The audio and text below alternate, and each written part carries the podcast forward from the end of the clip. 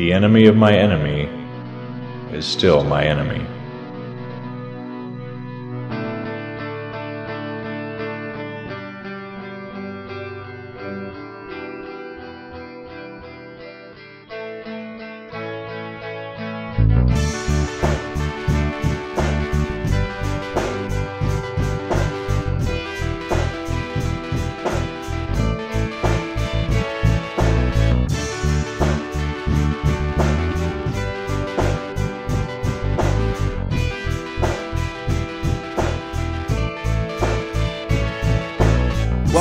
Drive Back the Night, an Andromeda series podcast. I'm Ethan Maestri.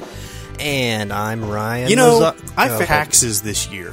Did you not have problems with taxes? I they were a bear. I just I could not get my taxes done No, right, and I- up until the last second. I have two kids. I'm not even really sure why you're talking about these things. you but, know, uh, I, I thought so too, and he didn't even say anything about that. Uh, Yeah, it was just totally what- weird. I, I didn't even ask you a question. Or what are you talking about? Hold, wait a minute. I think I know what's going on here. I need to go back on this recording. Mm, checking the background noises. Okay, I see what's going on. This is Ethan. This is a pre-recorded message, isn't it? yeah, Where, where are you? I'm in the other room. Dude, would you get in here? Uh, that was great. No, it wasn't. It totally ruined the beginning of our show. It was. It didn't even make any sense. What was all that stuff about taxes and hair? I just thought it was funny. Did you like to blow up me in the on the couch next to you? Here? No, no, not, not at all. it was like the airplane autopilot. Can we just get to it? the?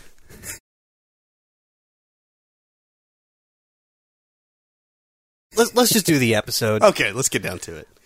This is episode 19. The honey offering. Hey, before we get into a real in-depth discussion of this, do you have any trivia for us? Well, I sure do. Just got a couple of things on the uh, guest uh, stars that we had for this week. Uh, Kimberly Huey, she played Elsbeth Massadine. Now, she's had a number of roles in film and in television. Most notably for film, she was in the movie Deep Impact from 1998. Uh, she's also got a lot of producer uh, credits and director credits as well, uh, more recently. And she is going to return as Elsbeth again in season two. So this isn't the only time we're going to see this particular character in the Andromeda universe. We also are introduced to Fleet Marshal Cucullin Nez Pierce, and he's played by actor Adrian Griffiths. Uh, he has quite a number of uh, sci-fi credits uh, in his IMDb list, from The Outer Limits to X Files. Uh, he played Quartermain in the TV, the made-for-TV movie, and I bring this up just because it's much maligned. The Nick Fury Agents of, or Agent of Shield uh, television movie that was on, I believe, ABC back in the very late '90s, right before the Marvel thing. Well, before Marvel got their act together. Uh, he also played Blake Becker in Future Sport. And if you remember, Ryan, Future Sport was the feature film that Robert Hewitt Wolfe sold. It was supposed to be a feature film, but then it just kind of got made into a TV movie with Wesley Snipes and uh, uh, Superman, Clark Kent, L- uh, Lois and Clark. I forget it. I forget the actor's name Dean. every time. Yeah, yeah, you're right, Dean. Uh, Dean Martin. Dean, James Dean. James Dean, Jimmy Dean. All right, we're way off. Anyway, that guy. Uh, I heard he's a lot of fun at cons. Um, in, in any case, uh, and since since that time, he has done Battlestar Galactica, Smallville, and even had a small role in the X Men Origins film Wolverine or the Wolverine.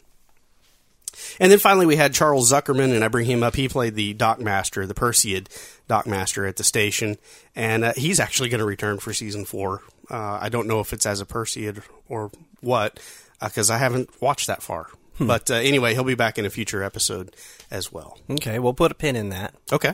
and then when season four comes around, I'll we'll- look for it. Yeah, I'll look for his name, Zuckerman, Charles Zuckerman. So anyway, yeah, that's what I got for trivia.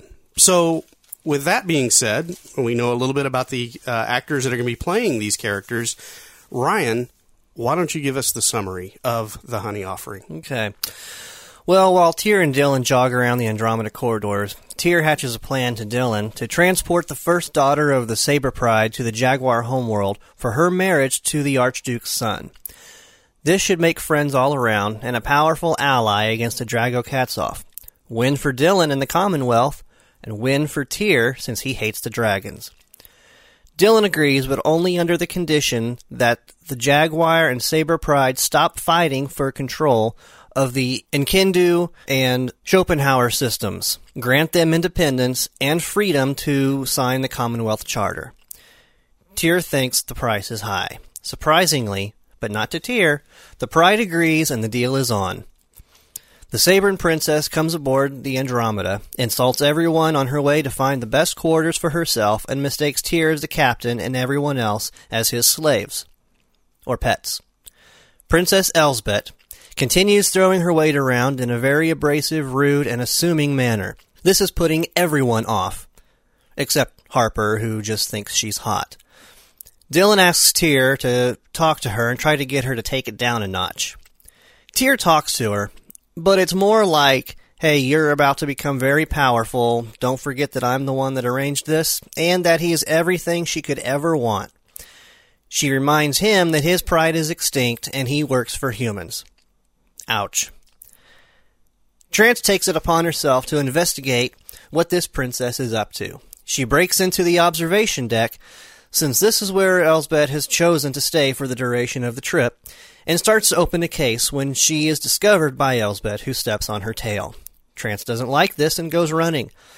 Dylan is about to handle the matter when Rommie reports that multiple Nietzschean ships are exiting Slipstream. They're Drago Kazov, being led by the notoriously genius and dangerous Cuchulainn Nez Perce. Surprise, they want Elsbeth. He gives Dylan some time to think it over. Hunt takes Elsbeth in the Maru, which Harper has recently outfitted with high guard ECM generators. Back on command, Beka hails Cuchulainn and pleads for help as she tells him that Elsbeth has taken over the ship, is holding hostages, and has just taken over command. It's a trick. Dylan and Elsbeth escape on the Maru while the Drago Kazov fleet pursue the Andromeda. On the Maru, Dylan and Elsbeth get to talking. She's impressed with his abilities for a human. He starts looking through her stuff and is able to do what other leaders have been unable to do and finds weapons of mass destruction. He uncovers her real plot. She's been training since she was three years old for this one mission. She is to marry the Jaguar Prince, set off a neutrino bomb, leveling the city and all its inhabitants, including the entire royal family, bringing the Jaguar pride to its knees. Dylan pleads with her not to do this. She insists that she has to.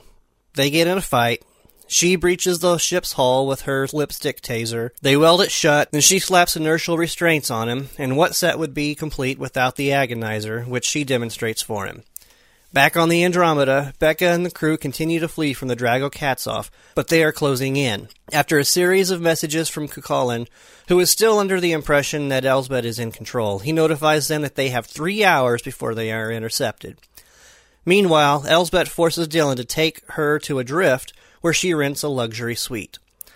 There they continue to talk over what she is preparing to do. She holds firm to her resolve to commit mass destruction and murder, but removes Dylan's restraints and starts to warm up to him. Back on the Andromeda, the crew figures out that the only thing chasing them is a bunch of drones with footprint magnification systems, and the messages from Cuchulainn were recorded at the same time and then sent separately. They turn a hard 180 and go back to look for Cuchulainn and the Maru. Back in the suite, Hunt enters the room to find a gun to his head held by Elsbeth. But there's no time for power play here as Cuchulainn's men forcefully enter the room. There's a big fight. Dylan and Elsbeth prevail and escape to the Maru. Elsbeth tells Dylan to head for the Jaguar homeworld because she's late for her wedding. Drago Kazov ships are coming in hot. Just then, the Andromeda comes in and starts picking off Nietzschean ships. Dylan orders them off. Dylan radios the Jaguar fleet. Their future princess is under attack. It won't be enough to fend off the Drago Kazov. Dylan and Cuchulainn both know it. But Dylan figures that if the Sabro were planning to blitzkrieg, they would probably already have a fleet hiding somewhere, say behind a gas giant. He tells Elsbeth to order the Sabre fleet to attack Drago Kazov. Dylan has united the Jaguar and Sabra against the Drago Kazov, totally ruining the plans of the Sabra to destroy the Jaguar at least for now. Dylan then sets course to deliver the princess to her awaiting bridegroom. Later, back on Andromeda, Elsbeth sends Dylan a private message that she is happy with her new husband, and that she might not kill him, but we'll see how it goes. And that for now, his solution seems to be the better one. The end. Ryan, you milksop. It's pronounced Sabra, not Saber. what? Did I say saber? Yeah. Well, at least I didn't say Museveni. Wait, which one is it again? They said it in like three different ways. Museveni. This one, yeah. Yeah, so we we still haven't got a uh, a definitive uh, pronunciation. I think we'll go with tears. I think he's a main character, so you kind of gotta just assume he's Just go with yeah. it. Yeah, just go with it. I got you. So the new service droids have attitude, Yeah. yes, they do. kind of sassy, aren't they? A little bit. Yeah, Yeah, Rommie definitely. It, it, you don't see her, but it, it almost sounded like she was in the android. yeah.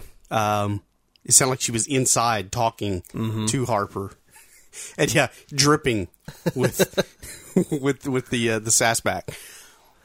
What what is it? There's a show a while back. It's something about an overclocked sassback chip. Yeah, I forget where that came from, but uh, yeah, it's out there somewhere. Wow. And Rommie's got it. A tear seemed uh, genuinely Twitter pated, didn't he? Yeah, He, he, well, Yeah. well. First of all, you know because his, his response is, uh, "I'm surprised," yeah, but I, I just thought Hamilton Cobb's acting for that. I mean, it, you, his that's the only time I have ever seen this character and the actor with his face just it lights up. no, and and you can genuinely see, that, wow, I like this girl.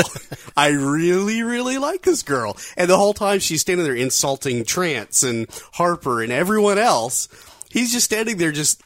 I really like this girl. you, you can see it in his face. I thought it was quite quite funny. yeah. Well, I mean, with every insult, you know, he's just being more and more impressed. yeah, yeah. like purple monkey. Why didn't I think of that? Yeah, I go. love this girl. uh, here was something I kind of wanted to pick on. okay. This was a production thing. Um, what did you think about all of the uh, during the jogging scene? The the camera shot that's coming towards them, and then goes between them, and then continues down the hall. Okay. Uh, you know, I was going to actually save that Oh. for a little bit later in the discussion, but you, you, you brought it up, so let's talk about it. There was a lot of experimentation being done with this particular episode. And I don't know if it was the director, it was Brad Turner directed this one. And I don't recall seeing his name before. So, unless I'm mistaken, and I haven't gone back to look, and I, I will do that if I need to uh, uh, utter a retraction next week for the next episode, I will do so. But I'm going to go out on a limb and say that this is the first time we've seen Brad Turner as the director, and we got different shots. You know, the the like you're talking about the the camera hovering just above the floor and then running in between, which makes them look like they're just shooting through that through those hallways like they're going 100 miles an hour. Uh, the fast cuts, obviously they have to because I, I would imagine that set, the hallway set, is not very big, and you got to do fast cuts to make it look like they're covering a lot of ground. Yeah, they probably really just have one hallway. Yeah, mm-hmm. you're probably right. Um, so you had that. You're right. So you had that sequence. There was some different stuff being done there. the The start of the show was different than in. Well, I, I here again. I'm going out on a limb. It seems like it's different than every other show that has come before, because we have the, you know, we're, we're setting up the Elsbeth character, and so she's you know strapping on the the beaded, you know, uh, what do they call the thing on their forearm? The the spikes. the spike. Yeah. yeah, the little gauntlet that covers the spike. She's putting on her little bejeweled, bedazzled. I didn't know you could bedazzle your uh, your your your spike gauntlet, but Yeah. uh, she obviously has. A, you can bedazzle anything. You, you can. You can bedazzle a football. Look at my bags that I carry my stuff in. no, just kidding. Um, so yeah, she's doing that. She's getting her poison darts ready and her various uh, accoutrements for assassination, and uh, that's different. That's different than than way other sh- other uh, episodes have started so far in this season. And I think that's the result of just the uh, the director. I think it's somebody new that's come to the show, and uh, we're getting something different out of it. Well, I mean, I want. I, I hope we're not getting too ahead too ahead of ourselves now, but I mean, is that a writer thing or a director thing? I think it's, it's a director thing. Yeah. No, it's totally a director thing. I mean, writers are going to write, you know, they're running through the hall. But it's up to the director to figure out how he wants to frame those shots, how he wants them done. No, I get that, but I'm talking about the opening scene of Elsbeth when she's when she's you know doing her her Rambo deal. I mean, is that That, yeah, that I don't know. I mean, I was just figuring that the writers said this is what Elsbeth is going to be doing, and then it's up to the director to figure out how she does it. Yeah. But see, every other episode of the show has started with it would have immediately gone to Dylan and Tyr running through the ship. And Yeah. Tyr set, introduces the plot for this particular episode. Yeah. I have been in contact with the Nietzschean prides, the Sabra and the Jaguar, uh, and and they have a, a daughter that's getting married from one pride to the other, and it's going to create peace and it's going to accomplish great things. Yeah, it was in my summary. Yeah. So that is. I hate you. that is how the episode would typically start. I, I would think, mm-hmm. and that's how they've basically been written up to this point. Yeah, So I'm just wondering, maybe if the director said, "Hey, let's do this one a little bit differently," and and maybe just toss that in there, Okay. as as something different. or maybe you know when they got to the end of uh, shooting, they were like, you know what, we probably got like 45 seconds. we need we need a little extra time. Yeah. That's usually how those things happen. So that yeah, we don't know. We don't have access to archives. So we're just guessing here. But yeah, you know what? That's a that's a good point. Uh, I don't know who would have if that would have been written into the plot or if it would have been a director saying, "I need a lo- little extra time. Let's introduce the character right off the bat." Uh, Beka wants to know why, whenever people need to go somewhere, they always take the Maru. That's a good question. Uh, I, surely the Andromeda's got you know courier shuttles or something else that other people could use to go other places. Maybe Apparently, it only has slip fighters. I guess. I mean, you would think four thousand people on board at one time. Yeah, ships are coming and going all the time. It seems like you would need some sort of shuttle or something like that. Now, having said that, I realize your production budget probably doesn't allow you to have multiple shuttles. It's, this isn't Star Trek. This isn't Star Wars or anything like that. So you can't spend a whole lot of money on additional sets. We are we had the Maru from the beginning. We know the Maru is on board. It's just become convenient that anytime somebody goes somewhere, well, let's just take the Maru. And then I love how they even add in, well, Harper's done all this stuff to the Maru to make it, you know, it's our preferred method of travel now. Mm-hmm. I just thought, thought that was pretty interesting. I thought it was Funny. interesting that Beka didn't know about all the stuff that Harper had done to the Mar. It It's is her ship. kind of her ship. Yeah. Yeah. No, I, you're absolutely right. And I, yeah. you know, you kind of wonder what her reaction really is going to be. You know that oh he's he's installed all these EMC generators and or ECM generators. I, I don't think we actually find out what that means, do we? I, I don't think we do.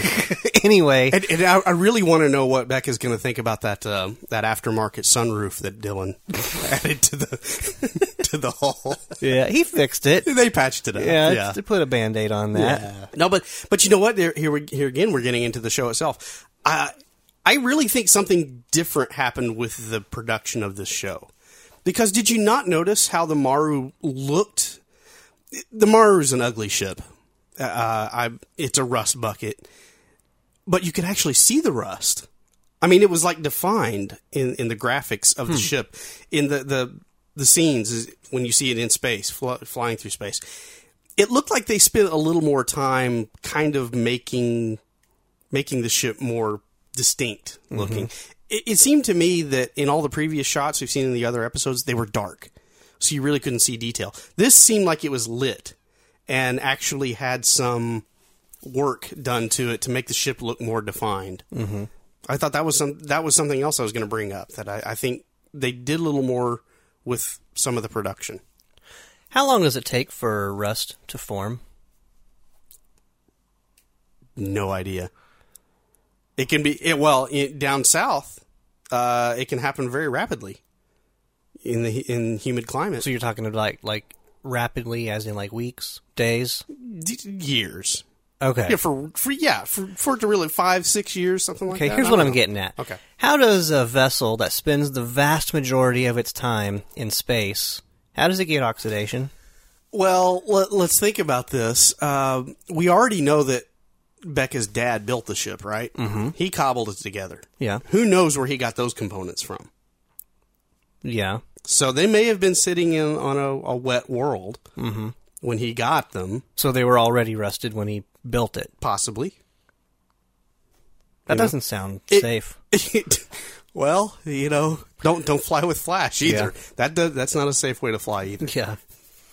You know, last week we talked with Lisa Ryder, and one of the things that uh, came up was about the the fact that through the entire series there never was um, any hint of any sort of a romantic relationship between Beka and Dylan. Until now. Oh well, I guess we forgot about this. Now, in fairness, it's not actually um, any sort of romantic No, it's relationship forming. Yeah, it's Beka is just totally messing with Dylan and with Elsbeth. I- I'm not sure who she's messing with more. Yeah, and you know what? Listen, thinking back to the interview, um, somebody made the observation. Well, you guys just have no chemistry, mm-hmm. and I'm thinking how true that is. well, he, uh, Dylan, he's like, "Oh no, no, no, no, wait, wait, wait, no, no, no, no, no, no, no, you don't." yeah, Yeah, that's so. yeah, that that's not very good chemistry. no, When he's saying it was no, no, contrived. no. It was it was funny. It was funny Mm-hmm. uh, for for her to put Dylan on the spot like that, Yeah, and I think it it almost did seem like it was more to get. You know, I, I just I wonder if that was just ad libbed because it kind of comes out of nowhere. because what's he gonna do? Yeah, just stand there and take it. Yeah, I mean, you just- you don't go the next step to try to convince Elsbeth. Really, seriously, we're, what she just did there, that's not. That was, oh man, how do I explain this? um, so we come across another Nietzschean. And this is a big, bad, feared, mighty Nietzschean, Cucullin.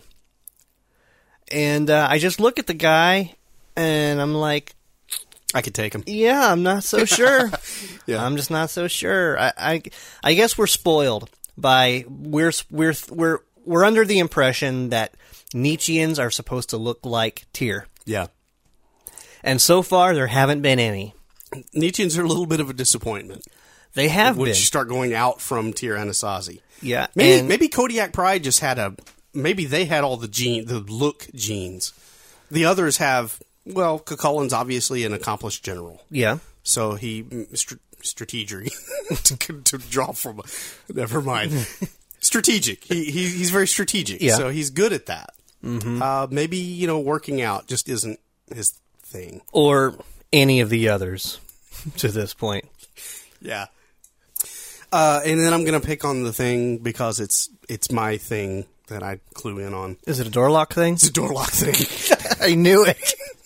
I mean, honestly, Dylan orders the room sealed with the guest inside. Mm-hmm. Now, when he makes that order, he's talking to Rommie, right? Yes. It seems to me that Rommie is going to have the ability to be able to monitor that room. so when Dylan goes to the room and the the makeup box is propping the door open, and obviously Elsbeth has escaped, where was the warning?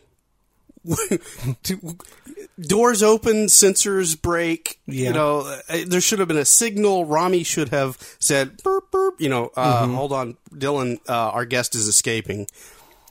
It doesn't happen. Well, I'm. Rommie was busy.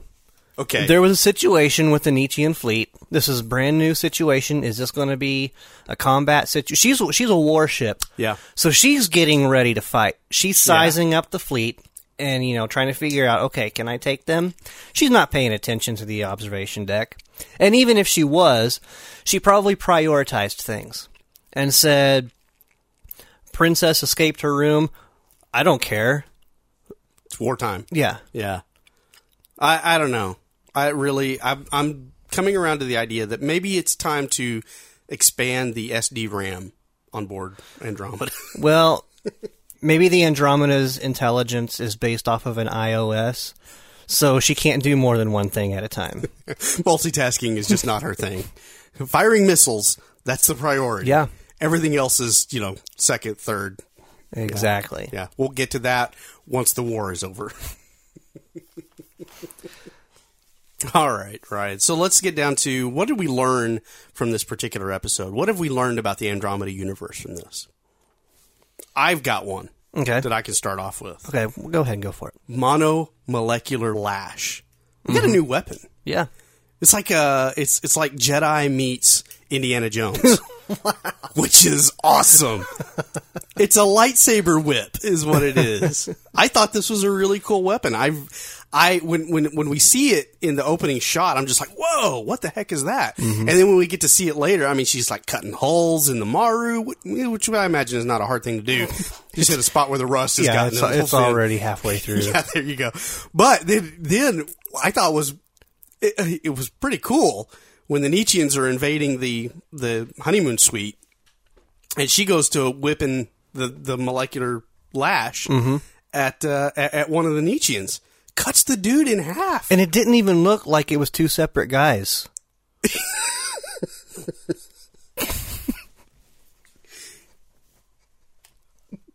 We're just gonna move right on through that one and just let that. We're just gonna let that sit. That'll be great. All right. That'll be great.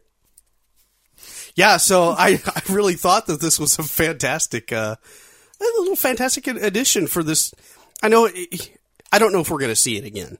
Uh, we might actually, if Elsbeth is going to be in a, a future episode, we may see it again. But even if we don't, I thought it was really cool to see this this this weapon. Just, I thought it was cool. That's why I wanted to bring it up. Um, I gotta say, this whole thing with with Elsbeth and her entire mission, there were some some some problems that I had with the whole thing. Like plot hole type problems. I don't know if they're specifically plot holes as much as they are just holes in logic and reasoning on the part of the Saber Pride. Sabra. Sabra. All right, go ahead. because she's been training for since she was three years old for this mission, and the mission is to marry the son of the of the Jaguar Archduke, uh, get into the royal family, and then immediately assassinate the entire city, Yeah, what's the problem with that? herself included. Yeah, neutron bomb will kind of do that. Nietzscheans don't commit suicide. Ooh, that's a good point. I had, you know, I didn't even think about that, but they have made it a point to, well, to point that out that Nietzscheans will not commit suicide. Um, and there that this has even been discussed in a previous episode about um, the idea was that the Nietzscheans um, did destroy themselves in order to win this uh, this conflict that they had, and Tier said, "Absolutely not. This would never happen." Making it absolutely perfectly clear, under no circumstances. You're talking about math- mathematics of tears, right? Where he says Nietzscheans won't destroy the ground they're standing on. no, it was all Great Neptune's oceans. Okay. when the uh, the Castalian the, the whole feud there was because some were claiming that they destroyed the Nietzschean world, but the Castalians said no, they destroyed themselves. Right, and, right, right. And and Tyr made it absolutely clear, no, Nietzscheans would never do this, even if it was for the good of many many other Nietzscheans. They The would self- not sacrifice themselves. The self always comes first. Right. Self comes. Be- Well, that's that's a that's the core of Nietzsche. yes, Nietzsche. the, the needs of the one outweigh the needs of the many. yeah, yeah, the total opposite of the IDIC. Yeah, so I mean, Idic. yeah, so uh, right there, the fact that she would be willing to do this, nuh-uh. The fact that her family would be willing to put her in that situation, it's not themselves they're sacrificing, so maybe they would be a little more willing to let someone else die, but even then, she's a Nietzschean. And they're trying to instill in her these Nietzschean ideals, the very ones that she's fighting for. Ah, Yeah. The only thing I can think of to combat or, or to counter that argument would be that we're talking about two lesser prides. everything we've dealt with before seems to me like it's it's dealt specifically with the uh, Drago Kazov, and, and they are obviously the dominant pride. Mm-hmm. They would never have to condescend to, you know, committing suicide in order to get the upper hand for themselves or for, for their progeny. Um, maybe that's just a, a, a trait that we're see, being introduced to now in the Sabra and the Jaguar. They're inferior prides. You know, they're not in a position that the Drago Kazov are in. So, in order to gain ascendancy amongst the two warring factions, you know, they'll resort to a little bit of underhandedness, even if it goes against their ideals. Yeah, maybe. I don't think so. I, you know, I, I, I, I bring that out to play, you know, devil's advocate, but you're right. You're right. Everything we have seen so far, and even Tyr, who is not a Drago Kazov, it is abhorrent for him to think about, you know, taking uh, suicide as the way out. And, you know, because you think about that situation back in Great Neptune's Ocean, he was personally offended Yeah. at that accusation. Yeah. That's what it amounted to to him was an accusation. Um, not just a, a theory or a story, but I mean, it was. He took it personally. Them's fighting words. Yeah, Yeah. He- Yeah. yeah. He he. That that's what he came to Dylan with was no. Something is fishy here because because a Nietzschean does not commit suit yeah, and if you didn't get that joke, go back and listen to All Great episode, Neptune's Ocean. Episode 10, I believe. episode ten. Yeah, Look at me. I know. Read the. I'm you on it. are on a roll. I'm on it. Uh, and I, I think we could go a little bit further into what we've learned about these two prides. Again, the, the Jaguar and the Sabra. Uh, 200 year old blood feud. Yeah, And that's a long time to be mad at your kinfolk. yeah. Because they're all, they're all kinfolk. They're all descended from the same line. Which, I mean, here, wow. Uh, having said that, now I realize, you know, we've got, you know, we're all human beings on this planet. And there's uh, feuds that uh, war, go between tribes and and nations and races that uh, extend back many, many, many hundreds of years. Yeah, thousands. Thousands, even. Yeah. So, 200 years, and now that we've thought about this, it doesn't really seem like that long a time. No, So, the 25 years or so to train Elsbeth, that's, you know, drop in the bucket. yeah, it's pretty Uh, fresh. Pretty fresh. Uh, and, you know, I guess, it's is it a, is it going to accomplish anything? Really? Is is murdering all the upper echelon of Jaguar, is it going to do anything? According to them, the theory is that I guess without without those those big heads, the whole thing crumbles. Yeah. But, I mean, look at Tyr. Yeah, He's the last of Kodiak. But you can see it in it when he talks about it. He's going to take down the Drago Kazov. yeah, he's going to take down the universe. Yeah. So I mean, imagine you have the whole inferior of Jaguar that's been subjugated by Sabra. Are they going to let go of their Jaguar heritage and just join the Sabra and do their bidding? Never. No.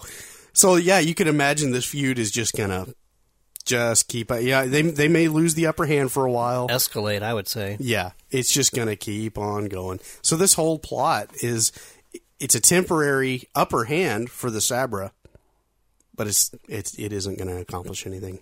Yeah, I mean it. I mean they did have that fleet ready um, to come in and and as Dylan said, blitzkrieg. Yeah. Um, maybe that's really what their plan was. She seemed to indicate that it, the whole thing was just going to crumble because of this attack and this devastating loss. That the whole pride would just crumble.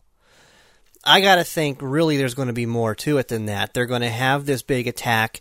Um, they're going to be caught completely off guard, unaware, unprepared. And then that's when they can swoop in and just annihilate the rest of them. Yeah. Yeah, possibly. That's a good plan. yeah, but uh, Tyr has also pointed out that uh, why destroy what you can conquer? Yeah. So if you can subjugate a whole lower class of of Nietzscheans, force them to become your slaves, force them, force them to fight in your fleet, whatever the case may be. Why not just do that? I mean, that to me seems like what kind of the plan was. Was th- this was how they were going to get the upper hand over Jaguar, mm-hmm. and then it would just you know it would sort itself out. Okay, so rather than annihilation, the fleet was hiding there, probably more for an occupation. Yeah.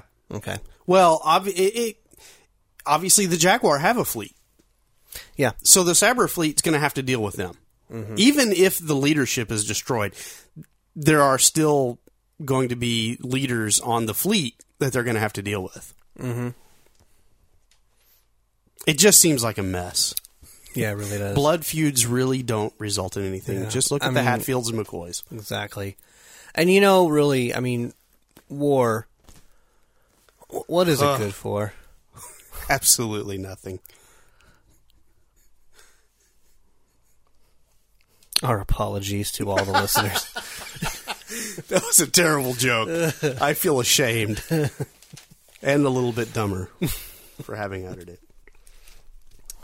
Uh, we have a lot about human and Nietzschean Nietzschean uh, culture, Yeah. cultural differences uh, in the exchange between Elsbeth and and Dylan.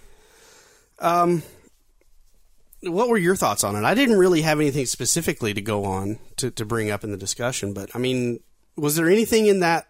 I mean, because what we do see is that her background is obviously different from that of a, a human child in, Yeah. their, in their, uh, their upbringing. And really, that's just indicative of, of the Nietzschean culture in general. Mm-hmm. They are taught to think differently than a normal human being. I bring it up really because I guess in my mind the thought is is you're genetically modified. You hold to a certain grouping of, of, of beliefs or tenets that are kind of in line with human nature, but also kind of go against human nature at the same time. yeah. So, is it really that these Nietzscheans uh, are they are they really just that ingrained? Uh, is there not part of their humanity that's in there? Because it seems to me that the longer Dylan is able to talk to Elsbeth, the more he kind of unlocks a little bit of her humanity. Yeah, I, I think it's probably it, it. That's not something that's unique to Nietzschean society or anything that's unique to the Andromeda universe. This kind of stuff happens in real life every day. Um, there are people, individuals, as well as societies who are so ingrained with a certain um, belief about another group, whether it be uh, tribal, racial, um, economic, social, whatever. Religious, yeah, whatever, Yeah, yeah. religious. I mean, just yeah, you just have all these, and people, um, in a sense, are almost born with these ideas, in the sense that they're taught this way from birth to Yeah. look down on on this other certain people. And the Nietzscheans are the same way. And this can happen with humans today. It does happen. Um, someone who was brought up with these beliefs and these ideas that someone else is is lower than them. They don't even consider them to be human. Well, then they can learn that their view, the way they were brought up, was wrong Yeah, and then they can learn to accept um, these these people that they once hated, Yeah. that they were raised and taught to hate. Yeah.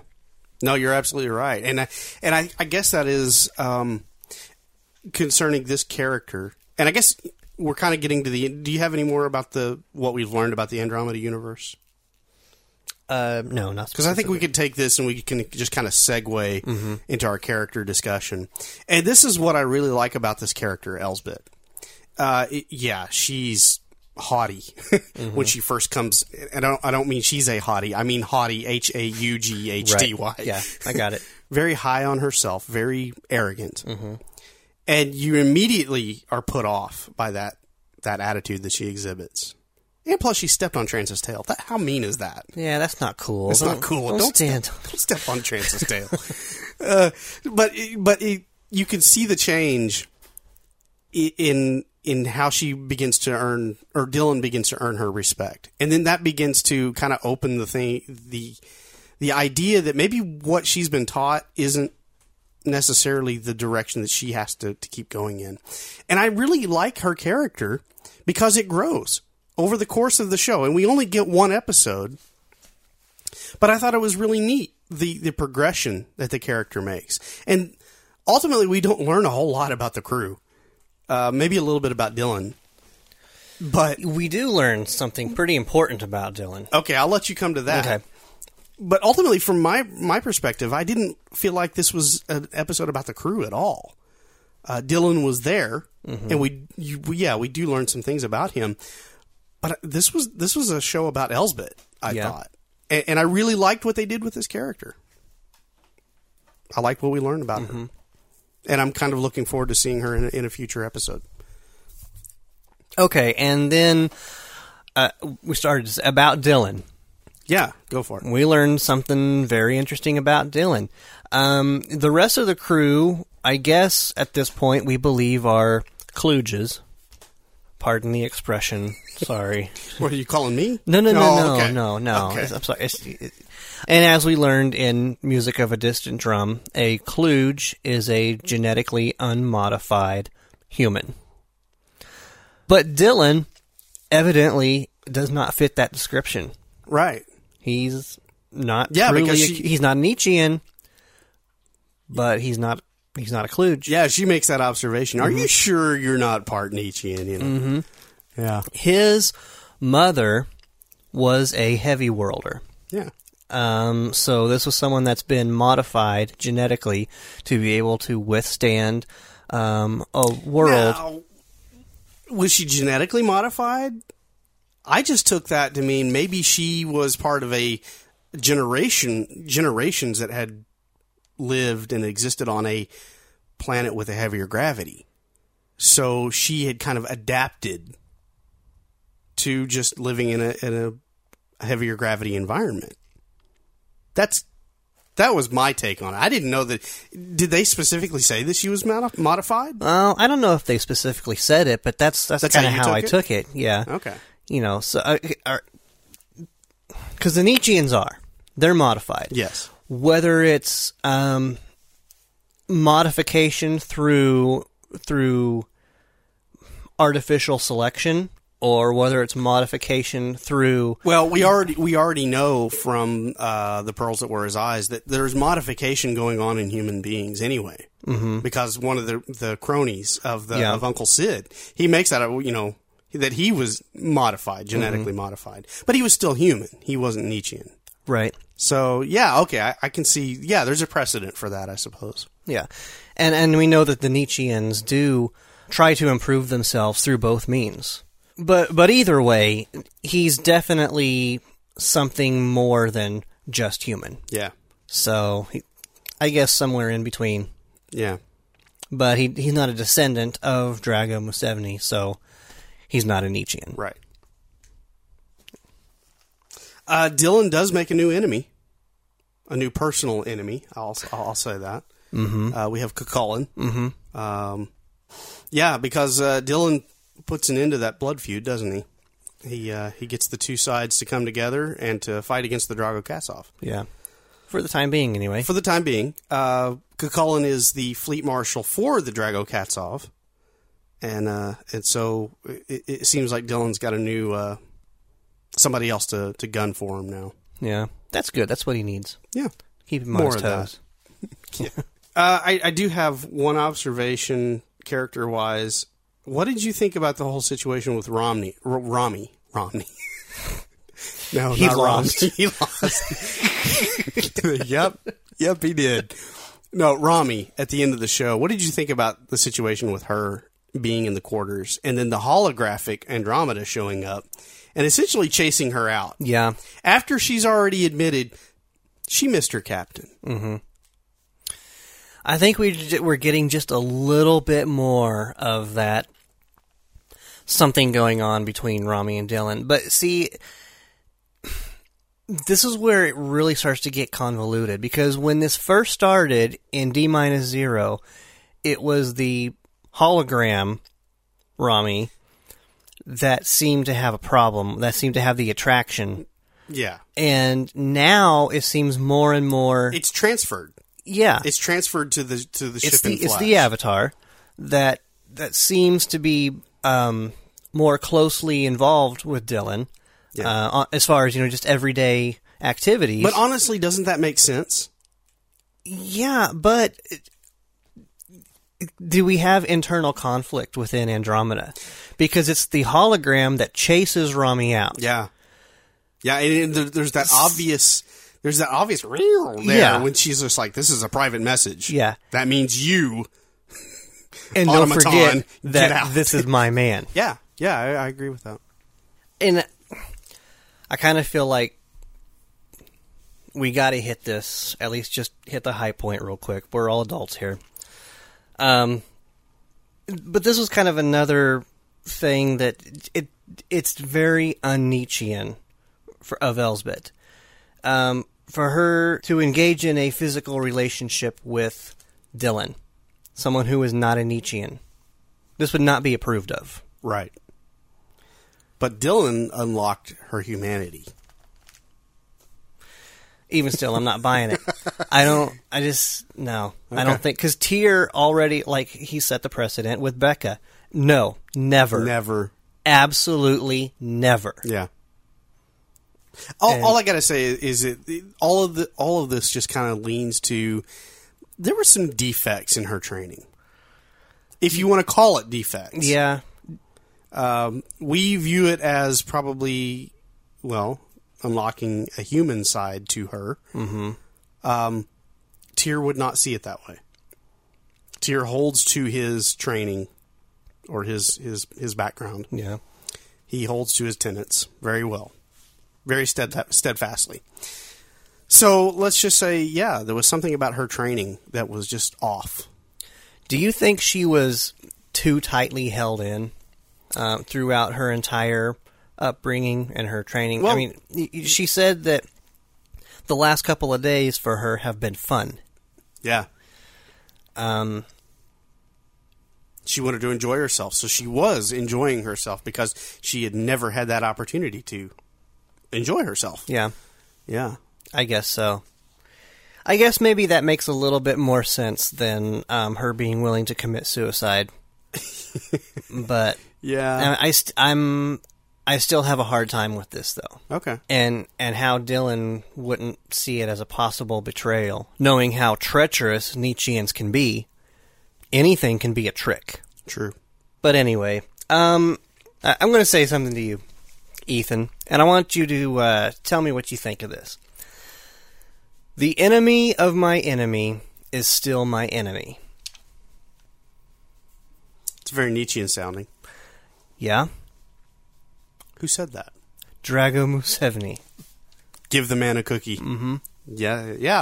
Obviously, mm-hmm. uh, this is a very Nietzschean saying. It is, but does it stay completely in line with what they're doing here? Because the whole point of what Tyr is proposing at the very beginning of this episode, he wants to unite these two prides in order to fight against the Drago Kazov Yeah, his ultimate enemy.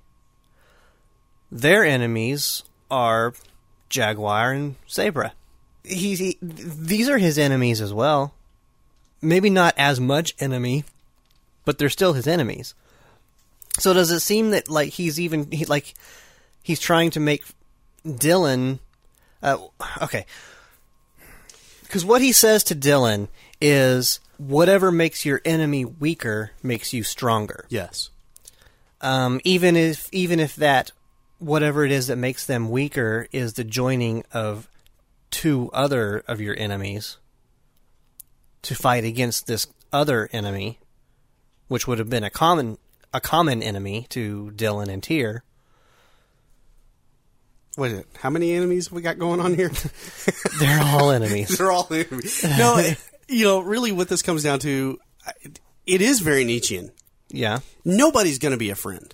Mm-hmm. You can't rely on anyone to be your friend. right. Not even within your pride. Yeah, yeah, absolutely. So ultimately, you only rely on yourself. Yeah. And ultimately, yeah, I mean, that's what we're seeing Tyr doing. Tyr is just trying to position things so that he can come out as good as possible. It Yeah. doesn't mean that Dylan is his friend. No. It doesn't mean that the Commonwealth is his friend. It doesn't mean that Sabra or the Jaguar, definitely not the Drago Kazov, none of them are his friends. He's not doing this for friends. Yeah. He's doing this so that at some point he can try and figure out a way to come out on top and put everyone else under his boot. I mean, that's that's the impression that I get. Mm-hmm. So this saying, "The enemy of my enemy is still my enemy." Mm-hmm. Yeah, from Tyr's point of view, this is the only way it can be. Yeah. Nobody's your friend. Rely on yourself and position yourself. Use people to get what you need to, to get to the position that you want. Mm-hmm. No, I absolutely agree. It's definitely a very Nietzschean thing. It sounds like an, it sounds like something that Tyr would say. And I guess ultimately that is what he's doing. It just kind of seems at the beginning of this episode like he was I, I think the only thing that would give him pause is the fact that he was, like I said before, he was kind of Twitter pated. Yeah. He was taken with Elsbeth. Mm-hmm. And uh, if she had responded to him, um, maybe his whole plan would have changed. he might have made some adjustments. Yeah. Well, I mean, maybe he, his plan did change. Um, I don't know if Tyr knew what was supposed to go down with Elsbeth um, when after she she married Charlemagne Bolivar. But things, yeah, def- definitely changed. I don't think he was planning on going into her room and trying to uh, get her, persuade her to to, I guess, marry him. I mean, that's what it seemed like. Yeah. Basically, Yeah, uh, remember did. who did this, and Look me up later. yeah, yeah, And if there's one thing we know about the Nietzscheans, they like a good pairing to pass on those good genes. And another thing we've learned about them, at least from the opening sequence, uh, Nietzscheans like to party. yeah. If the party involves mass assassination. Sure, yeah. And who doesn't like a good party? Well, let's get down to it, Ryan. All right. Let's let's finish this uh, discussion out with uh, what we thought about this episode. Ryan, what were your thoughts on the honey offering? Well, I was prepared to say I liked it better when it was called Elaan of Troyius. You're harsh, man. You're harsh and my mellow. Um, that was a, uh, a, a Star Trek original TOS, yeah. series episode. Yeah. That when when I saw this, it just reminded me so much of that episode because you have the alien dignitary royalty that comes aboard the Enterprise and is just absolutely spoiled, rotten, awful to everyone. And and that's what I remembered about this episode before I started watching it to take notes on it for this show. That's what I remembered about it. It was like, oh yeah, that's the Elaan of Troyius episode. And I was also prepared to say, uh, didn't like it. Um, I changed my mind though. Wait, you're not being sarcastic. You actually did change your mind. I did change my mind. Okay. I changed my mind, and I'm not even really sure that I can pinpoint why, except just when I thought about the episode and I, I had problems with it from the beginning. And this was just from what I remember about the episode. Um, specifically, what I really had a problem with, I mentioned it earlier, what I really had a problem with was Elsbeth um, getting involved with Dylan it just seemed so incredibly un-Nietzschean and just so wrong. This would this should not have happened. In in fact, I kind of th- even from Dylan's standpoint, why would you let that happen? Why would you let your guard down against someone that you know is so dangerous? So to me, that was a really big reason why I didn't like the episode coming into it. This time around, I found so much more that that kind of seemed like just a lesser point. Just kind of one of those things that's just a little annoying. Yeah. As so many episodes that we've seen already, there are always these little things and it's just like I I'm I'm not exactly crazy about that, Yeah. but it's just kind of it becomes such a small thing, and it's just like whatever. Let's look at the rest of the episode. Yeah. And so that that kind of just just kind of fell off a little bit. I, I felt like I had to mention it, but it, it's not enough now at this point for me to say that I don't like this episode anymore. Um, because I did like what we learned about uh, about the Nietzscheans, and if she is supposed to be a representation of what the Nietzscheans really are, is at their core they're human, and they've just been uh, so trained and so taught, and it's just been ingrained in them so much to hate anything else that's not them. You know, then then maybe there is more to the Nietzscheans than what you see. I mean, it, we've we've seen a little few glimpses of that. Uh, Rhade, he was definitely close to Dylan. It appears at this point that Tyr is starting to have a certain fondness for Dylan. He's warming. Yeah. Um, and so we can see she just makes a total transformation in this episode. It's good to see character growth. Yeah. Anytime you can have that in a 42 minute episode and someone has this much character growth. And the thing was, it didn't seem forced either. Yeah, yeah. A lot of times That's a good point. That's you have yeah, you have too. a lot of times a character who's just like no, no, no, no, no. Okay, Yeah. you know. Yeah. But even when she was coming around, she was still struggling with it. Mm-hmm. Even at the very end of the episode, when she's sending her message to Dylan, she's still not completely convinced. There's still conflict within her. yeah. But she can definitely see this other side that she has never seen before. Yep. And I didn't like the camera shot going down the hallway between the You didn't. between Tyr and Dylan. Nah, I didn't like that. I thought it was stupid. But you know what? They did it twice. It was really quick. Just long enough for me to kind of raise my eyebrow a little bit and What were they trying to do here? yeah, cuz Yeah. really yeah, what were they trying to do? I didn't Okay. I didn't get it. I didn't get it. I didn't appreciate it. Mm. Maybe there's cinematographers out there that are like you just don't understand the genius. You're right. I don't understand the genius. Don't, don't try to explain it to me either. But uh, yeah, I I was ready, fully prepared and ready to just give this episode a big old. pfft. But uh, I can't do that now. It's That's yeah, interesting. I kind of half expected for you to give the. I thought you might poo poo it, yeah. but uh, okay. So you liked it. I did like it. It's not definitely not my favorite. Okay. Yeah, but it, yeah, probably a pretty middle of the road episode for me. Yeah. Well, for me, uh, my thoughts on it were I I appreciated the differences in this episode, and I like it because it feels like we are now coming down to we're getting down to the end of the first season. Mm-hmm. It's the show has gotten its legs. We we have a direction we're going. We're seeing this universe developed, and now we have a, a show that is it- it's got some it's got some history to it now. Mm-hmm. We're not you know this isn't episode one, two, or three where we're just learning about the crew. It's not episode eight, nine, ten, eleven where we're still just learning about the crew and a little bit of, of the universe going along.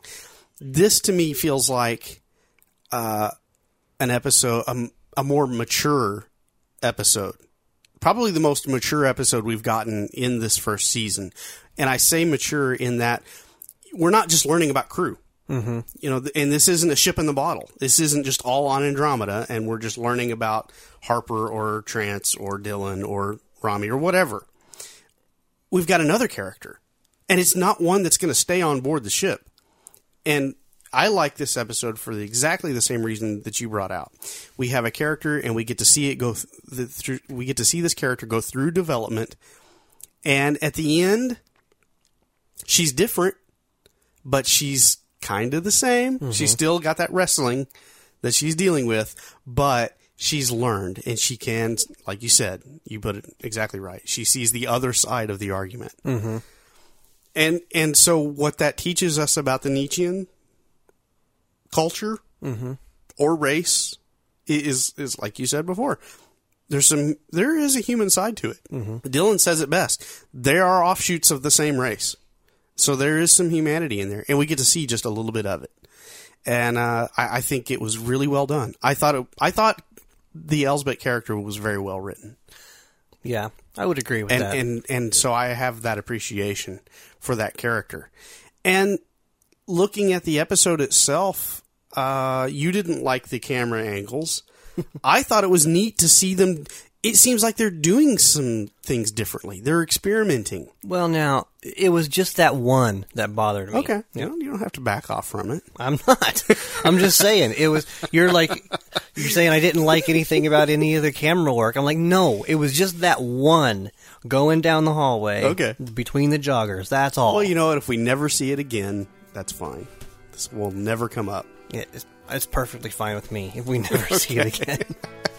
So anyway, but yeah, I like the fact that they you can tell they're getting some different ideas in there and they're experimenting. And yes, some of it works, some of it doesn't. But this feels like a show now that is it, it's kind of it's come out of its infancy and now we're getting to see a universe and characters beyond just the core characters.